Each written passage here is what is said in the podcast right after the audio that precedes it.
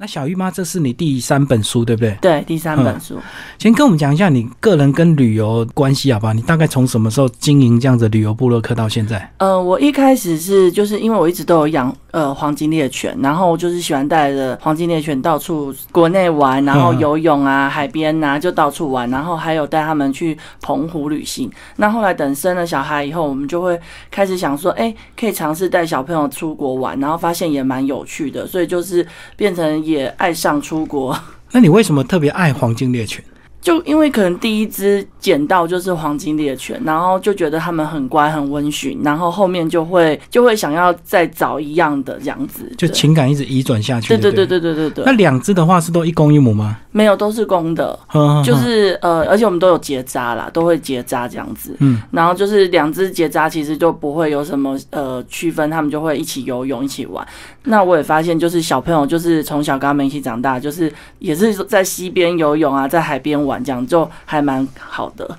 选公的有特别意思吗？是比较好照顾还是怎么样？嗯，母的好像要结扎，因为你结扎嘛，你可能那个伤口比较大。嗯，那公的其实你结扎的话伤口比较小。那如果你母的不结扎，可能你遇到发情期你不能出去啊，要是被配到或什么的话，那或者是就是那个会有滴血那种比较麻烦。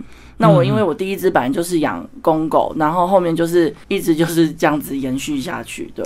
可是你在还没小孩之前是喜欢养狗，可是有时候有些人有了小孩之后就把狗送走，哎，因为他是怕那些狗毛会影响小孩的呼吸啊。嗯，可是其实国外有那个啊，有有研究指出，狗毛对跟小孩的过敏是就是没有直接关系，反而可以增加他的抗体。像我们家小孩就没有这类的问题。所以你说给他一点点刺激，反而会增加他身体的抵抗力。因为我们家小孩真的很妙，他就是他有的时候可能快要感冒了，然后。隔几天就是睡觉就好了，就没有就是喉咙痛什么睡一觉就好，完全都没有什么发烧啊或者是很严重的症状。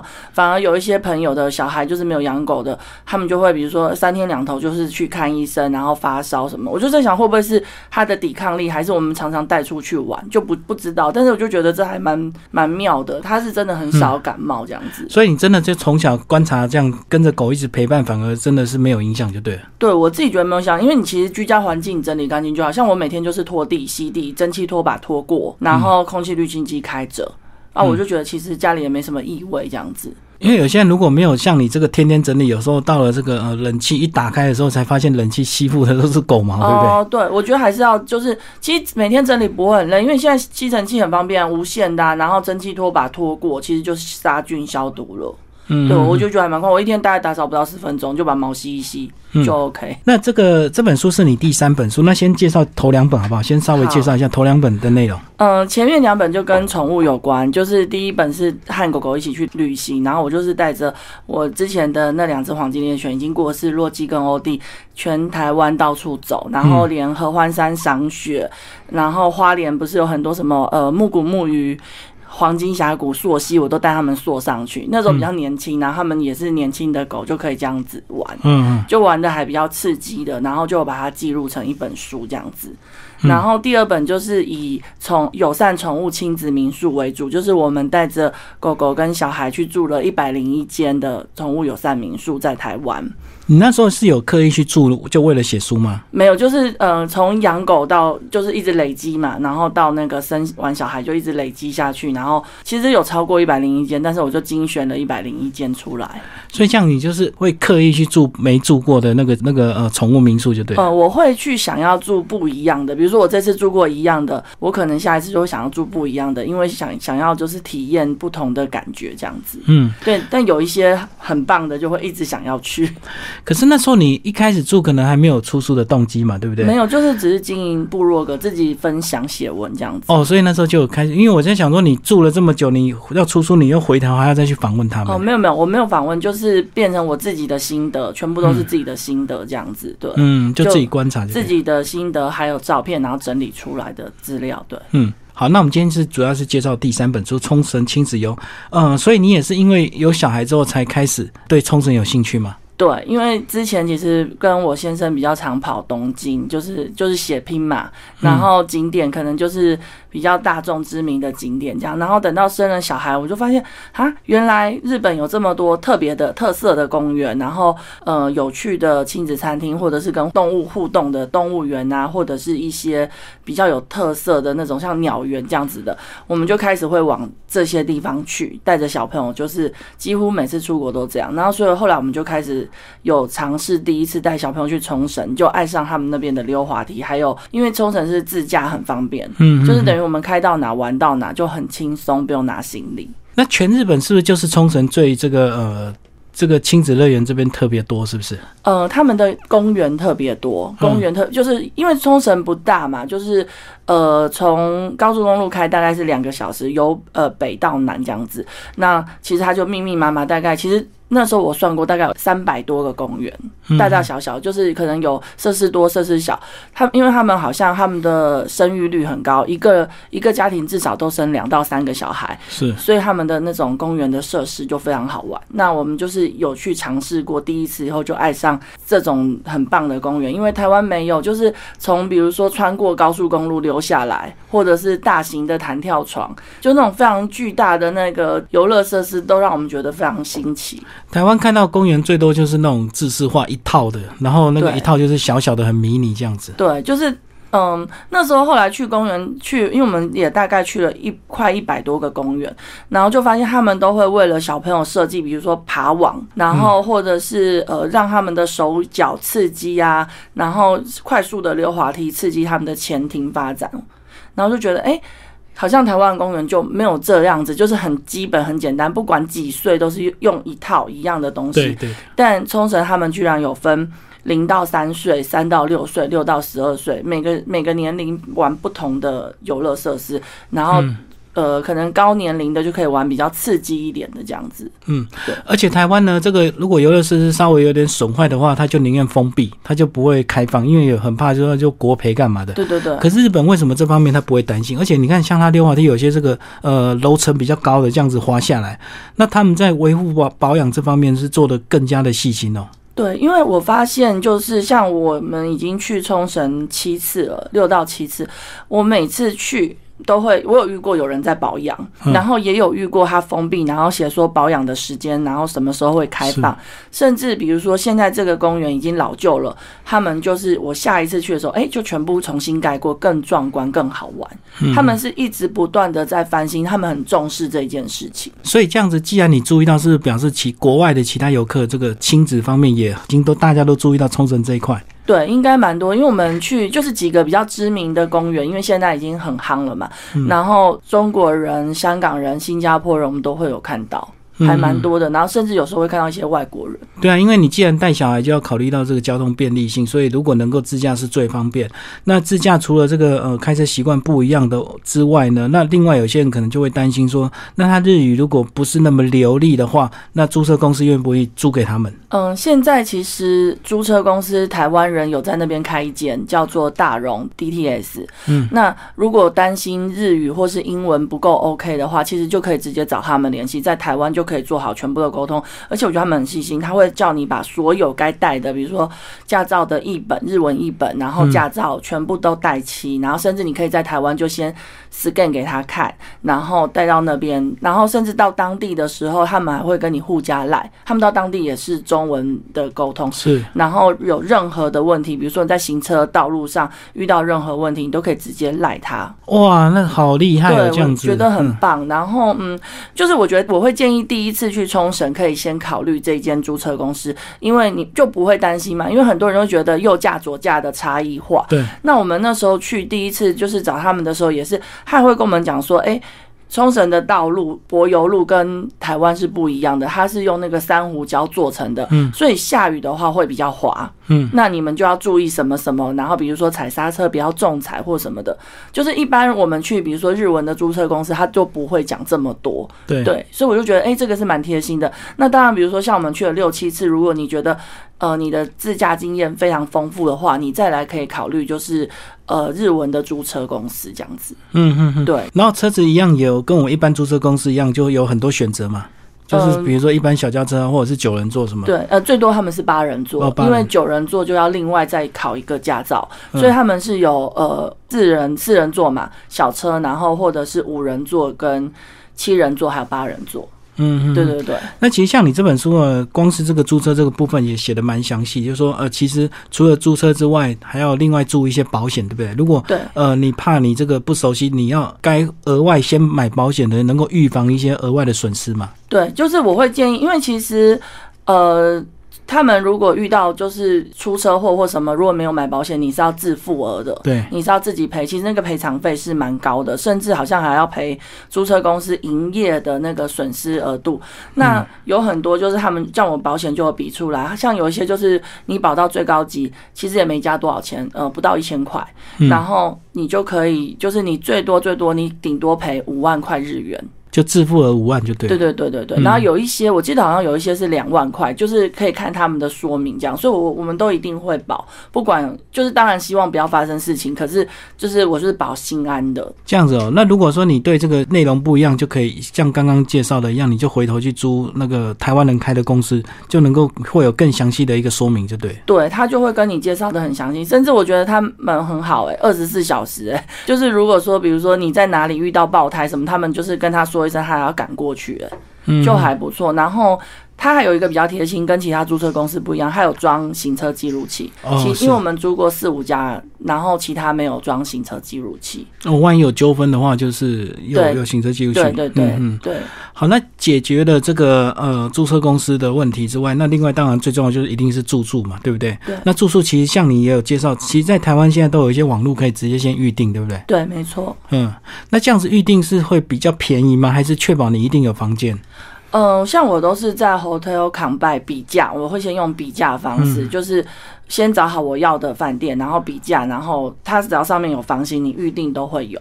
嗯嗯，那我我就是因为两个大人一个小孩嘛，我当然就会想要比比较便宜的价钱，然后看房型这样子，所以我就会挑。我通常都会在呃两个月之前，如果确定行程，我就会在订完机票，然后就马上订饭店。你越早订饭店越便宜。嗯，那当然你的房间也是有确保，因为其实你有。订了以后都会可以收到那个确定的信，就非常安全。对。那像你里面还有提到说，哦，有一些亲子房的小孩不算钱，有些算钱，这也是要注意的重点，是不是？对，就是其实在，呃像比价网站，然后你连到那个订房网，它上面都会写的很清楚。那甚至有些订房网，它就会直接帮你算算，比如说小孩要钱，它就会加钱。像很多其实他们都是五岁是一个临界点，然后超过五岁都会有加一些钱。那我那里面书里面有挑几个是不用。就是超过呃六到十八岁都可以住的，然后可能不用加床，你就可以住在里面免费的，不用加房间的费用这样子。所以这样就可以省点钱啊。对哦，因为如果是两个小孩就很伤啊。嗯你有些两个小孩，你可能要住到四人房，嗯但他们其实两张单人床并在一起是蛮大的。是。对，那这个到冲绳的话，是不是季节很自然就是夏天嘛？因为它像我们就是像一个海岛嘛。其实他们就是只有一月最冷。一月就是需要穿到羽绒衣，嗯像我们十一月、十二月去的时候还可以，就是穿短袖。但是因为他们是四到十月才能游泳，不论是海边或者是游泳池，所以如果想要玩水的话，我就会建议是安排四到十月去。那如果是想要比如说专攻公园，然后怕太热，或者是带小朋友去看动物啊什么的，你们其实可以选嗯十一、十二月去，所以那个相对也是算淡季，是不是？那对，然后房呃价就会比较便宜。什么都比较便宜，就对。，对对对，而且观光客就没有那么多啦。嗯嗯，对，然后像我们有一次就是十一、十二月去，我们订到一个蛮蛮棒的房型，就是一个晚上本来平常旺季要八千多块，我们才订到三千块。但是嗯缺点就是你就是不能玩游泳池，因为它游泳池就是就封封闭。对对对，啊，海边就是可能看一看，也不能下水。哦，所以因为是这样的关系，所以它房价打折的比较便宜，就对。。对对对，那其实你这本书呢，是用这个呃比较简单，用这个北中南这样的距离来来这样设计哦。我就是用呃区域性，然后把所有点，就是比如说北部的点都摆在里面，然后中部的点都摆在里面，让大家去选择说，哎，你如果今天是在北部，因为其实虽然冲绳不大，可是你自驾的话，比如说我今天嗯自驾，我就会建议说，南部住，比如说一个饭店，中部住一个饭店，北部住一个饭店，点，因为你玩到哪就住到哪，你对不用再绕回来。对，那所以我就会把那附近的景点都安排在附近。如果你这天是住在中部两天，你就可以在这附近把一些你想玩的景点排进去。呃，那如果是第一次到冲绳，那看了你这本书的话，你会建议他是也许三天五天不一定是直接就在一个地方北部、中部就这样玩，还是说呃有些人可能一开始都会比较尝鲜，就想要全岛先玩一遍嘛？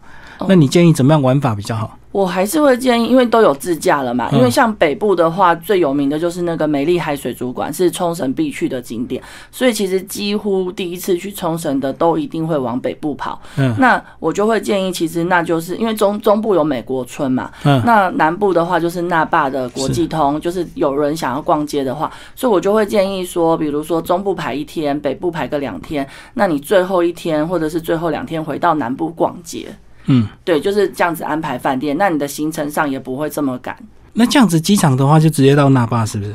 那霸可以坐那个轻轨直接到机场，嗯那或者是也有一一种是你你把车开到租车公司，他会接送你到机场。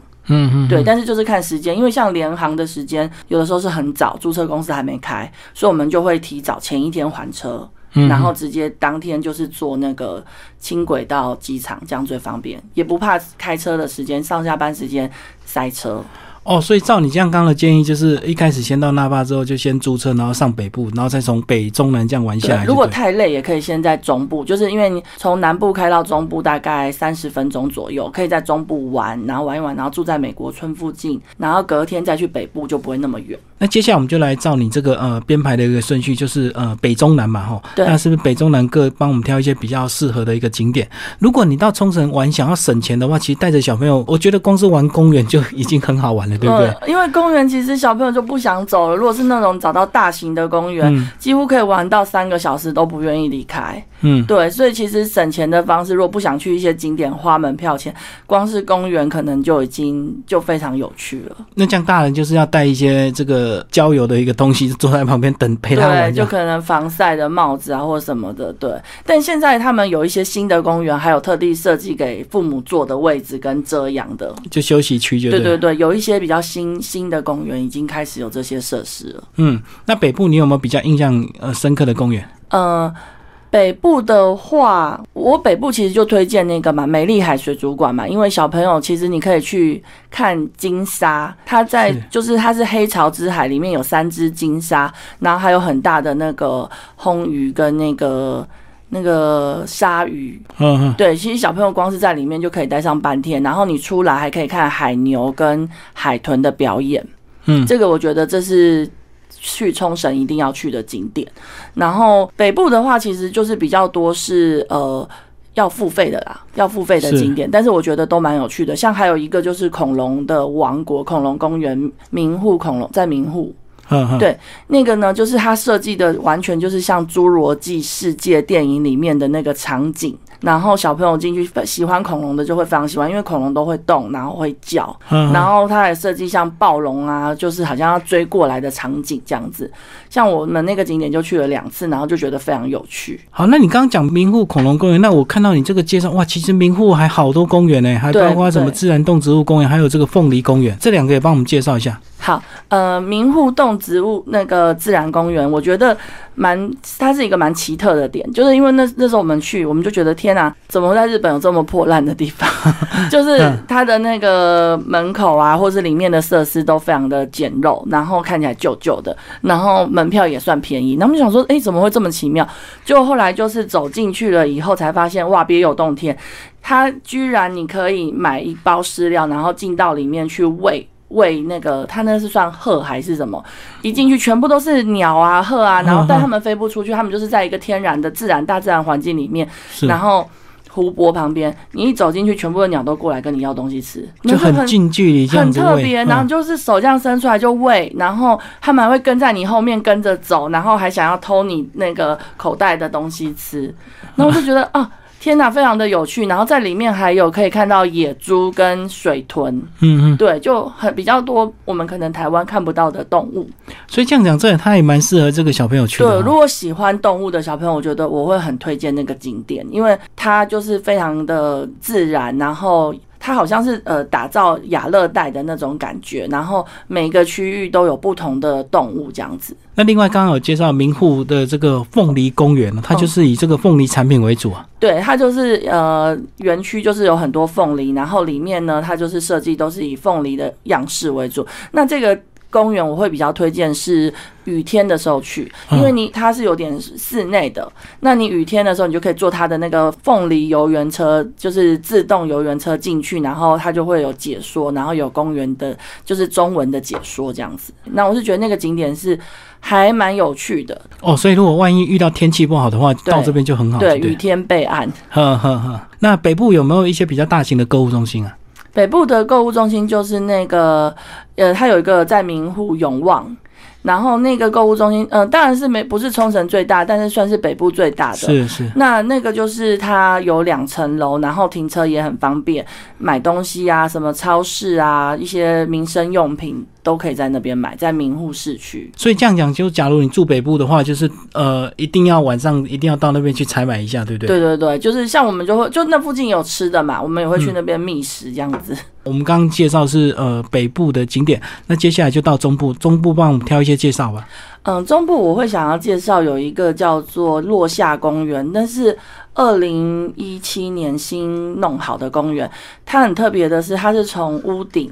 溜滑梯溜到地上，然后非常的特别。它在冲绳市，就是呃中部的冲绳市。然后那个公园它的设计就是非常新颖啊，它还有就是泰山滑索，就是小朋友可以拉着滑索滑一圈，对对对对对。然后爬啊什么的，反正我觉得还蛮特别的那个景点，就是目前应该也没有太多的观光客知道。所以它是游乐设施结合购物中心这样的一个方式。没有没有，它就是单纯的公园。哦，所以从这个屋顶直接滑下来，对，它就是盖成一个像是凉亭的那种感觉，然后就可以直接滑下来。哦，所以它在去年才刚盖好。刚对翻修完成，它之前好像没有什么亲子设施，然后是最去年才重新整修过，然后设计出来的。嗯，那我觉得最特别的是它底下就是全部都是沙坑，小朋友可以在下下面挖沙什么的。然后因为它不是有那个屋顶嘛，等于也是遮阳的效果。那其实，在上一段你有提到说中部非常有名的景点是美国村哦，对，那美国村就是一个呃度假区吗？它算是一个度假区，然后它有海滩、有公园，结合购物中心，好几住好几个购物中心跟美食，所以呃，它附近也有饭店，所以住在那边呢，其实你就是可以去早上去海边游泳，然后看看海景，然后吃吃美食，然后晚上去逛街，或者是中午以后就可以去逛街。哦，那这样子，假如住在那边，那几乎一天就可以待在美国村里面。对，就都不会想走，因为其实光逛街啊，然后吃东西就还蛮不错的这样子。然后这个美国村里面有这个恐龙王国啊。嗯，它那个是比较小型的，就是我那时候会写这个原因，是因为想说，如果小朋友没有去到北部的那个恐龙王国，对，那可以来这一个小小的。它其实走进去大概十分钟就走出来，可是它也有暴龙，也有那些就是会动的恐龙，也很逼真。然后因为它有做呃。音效跟那个声光的效果，所以也非常的有点像是那种很刺激的感觉。不过这样子对那个比较小的呃小朋友还是蛮震撼的。呃，我后来发现好像小女生都会哭，小女生只要一进到那个恐龙就开始哭，因为真的太逼真了。然后像我们家小玉也是第一次，她一直吵要去，就到了门口看到那个婉龙的头就是出来，然后跟那个声音音效，对，她就往后退，一直要走。然后就被我们推着走，呃，硬推进去就对。后来我跟他说那个是假的，他才相信。嗯，对，嗯。好，那在除了这个美国村里面啊，美国村里面有没有一些特别的美食可以介绍？呃，美国村其实美食很多，大部分人会吃那个回转寿司跟烧肉，但因为我们就是带小朋友，可能吃回转寿司是生的比较方不方便，嗯，所以我就会吃一些比较特别，像是那个有一个早餐，它是冲绳最有名的饭团。它是虾肉饭团，对，然后那个其实，在呃国际通的话，你是早上六点就要很早去排队。那他们是去年在美国村开了一间，然后我们就是大概七点到就不需要排队。哦，等于是开分店就对。对，他本店是就是都要排很多人，对，都要排队。那后来他在机场也有开一间，就是也是一直人潮蛮多的这样子。嗯，那这个我觉得那饭团真的蛮好吃的，它就是。呃，有点像是御饭团的感觉，但是它是手做的，然后比较大，它里面就是包一片火腿，正正常的是火腿蛋，然后气死，然后你可以自己再选择一些特别的。那美国村它是比较特别，是它有一种美国村那个北谷丁的限定款，它是海苔去炸过，然后放在饭团里面。海苔炸过，所以吃起来什么口感啊？因为它有裹那个粉去炸，所以是酥酥的。酥酥的。对嗯嗯嗯对，好，那接下来书中呢还有特别介绍到一个冰淇淋体验型博物馆，然后它主要就是可以做冰淇淋 DIY，是不是？对，这个呃很夯，需要先预约，在网络上，在我们就是先在要出发前，最好是一个礼拜前先预约，或两个礼拜前。那如果不预约到现场就客满就不能做 DIY 对，因为它其它也没得逛，因为它就是一个体验馆，你可以在哦旁边吃那个。冰淇淋。对，但是就小朋友当然看到就会想要体验，那他体验费呃是一千块日元，很便宜。然后嗯小朋友进去以后，就是他还会就是给他做雪糕，自己设计，然后沾那些比如说巧克力啊什么的，嗯然后完了以后他会给你一个盒子，然后跟干冰还有一个保冰袋，然后带回去，我觉得很划算。然后他们会给小朋友一个冰，就是那个蛋卷冰淇淋。哦，所以除了体验的那一只之外，另外还会送你一只。对对，嗯然后就非常划算，然后而且就是因为其实。他们在那边体验的那个糖果饼干非常多，小朋友就是可以自己选自己想要做的样式，嗯然后去做。那大概一个小时的时间，我就觉得蛮有趣的。呃，那刚刚还有提到说这个中部也有离岛，对不对？对那，中部离岛帮我们介绍一下。中部的话，离岛就是有一个叫做海中道路。嗯这个海中道路呢，它就是连接冲绳本岛，然后到另外三个岛：宫城岛、伊纪岛，还有平安座岛。然后它还可以接到另呃，好像总共四个岛了。嗯那我们就是从海中道路过去以后，就可以去那四个岛玩。那呃，书中有一个没有介绍到的是，后来我们才发现的，就是最北部的伊纪岛，它有一个亲子饭店叫做 AJ Hotel。嗯，然后它里面有小型的动物园，然后跟呃游乐设施，然后跟游泳池这样子。那我们那次去是发现，哎，都没有什么观光客，然后只有在地的日本人。那他们特别的是，他们的动物园是你可以喂迷你马、兔子，嗯嗯，然后他们居然还有那种小狗，就是比如说博美狗、马尔济斯会摆 摆出来，然后他们可能不能呃养狗的家庭就会去借，然后去嗯跑这样子，对。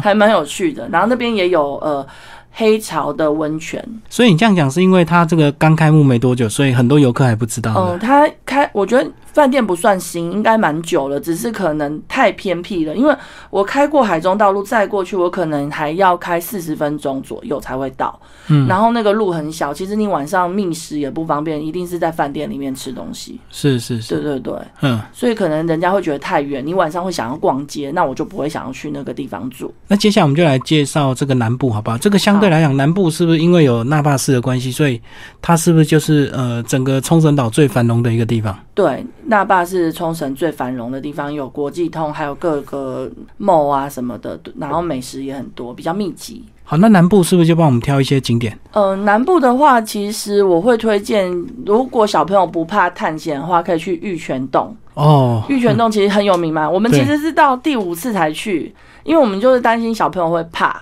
然后你下去以后，其实很漂亮，它有灯光秀嘛。对，大概走八百公尺，那因为我们家小朋友就会觉得很像是探险的感觉。那如果没有办法走那么久，也不想要走那么久，玉泉洞旁边就是出口处，就停车场的地方，也有一个咖啡厅，嗯然后也是就是钟乳石的洞，然后你可以坐在底下喝钟乳石滴出来水的做制成的咖啡。所以他们就真的拿一个东西在那边接水，现在。我不知道在哪里接，但他们是说就是用那个水制成的这样子。啊，你喝起来有特别感觉那个，嗯，没有，就差不多。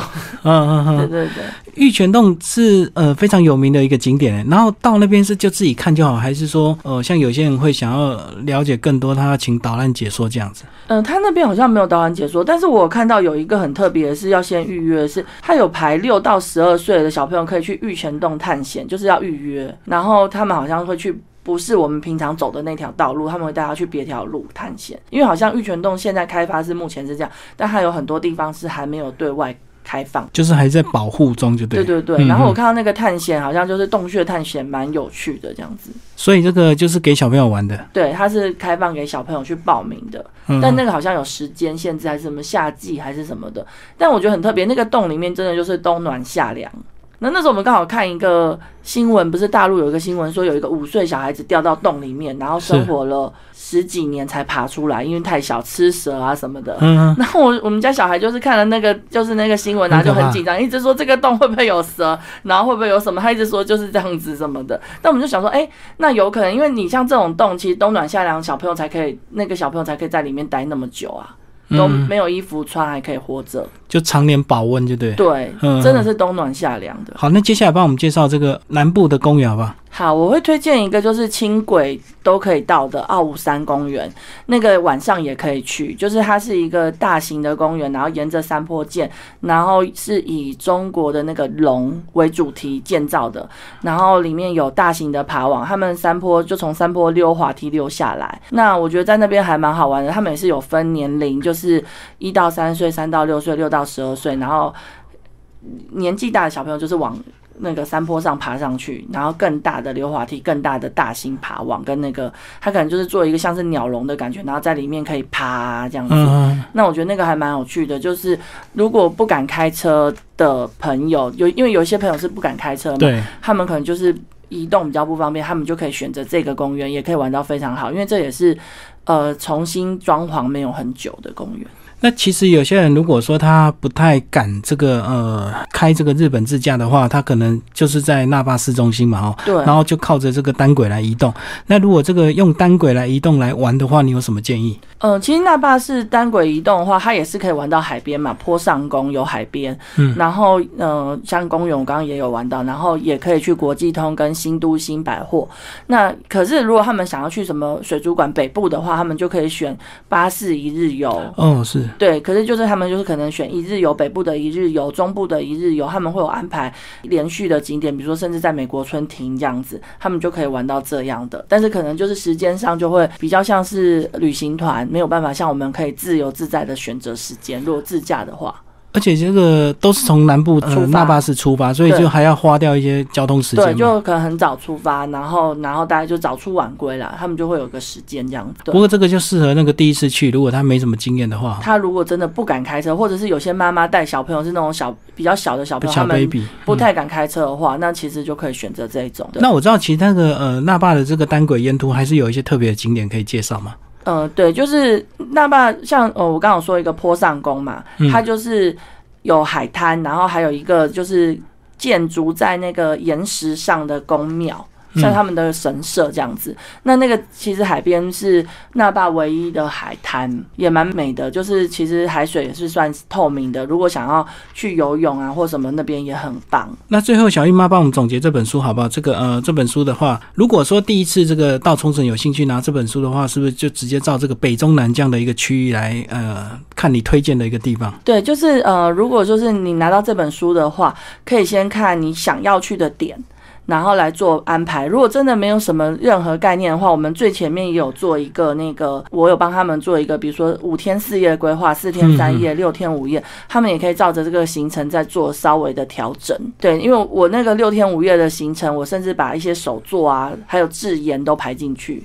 嗯，对，就觉得他们可以去做调整。然后比如说像有些亲子家庭可能觉得小朋友下午想要睡觉，想要进饭店，那就可以把下午的行程拿掉，然后进饭店休息。因为其实住。呃，好一点的饭店也会想要在里面游泳啊，玩就是去海边玩。嗯，他们中部的海饭店会比较多，是有那个私人沙滩的。所以就要收费，就对。嗯，就反正你就是住到饭店，就是就可以用，就可以用。那我觉得其实蛮棒的，因为就是否饭房客使用。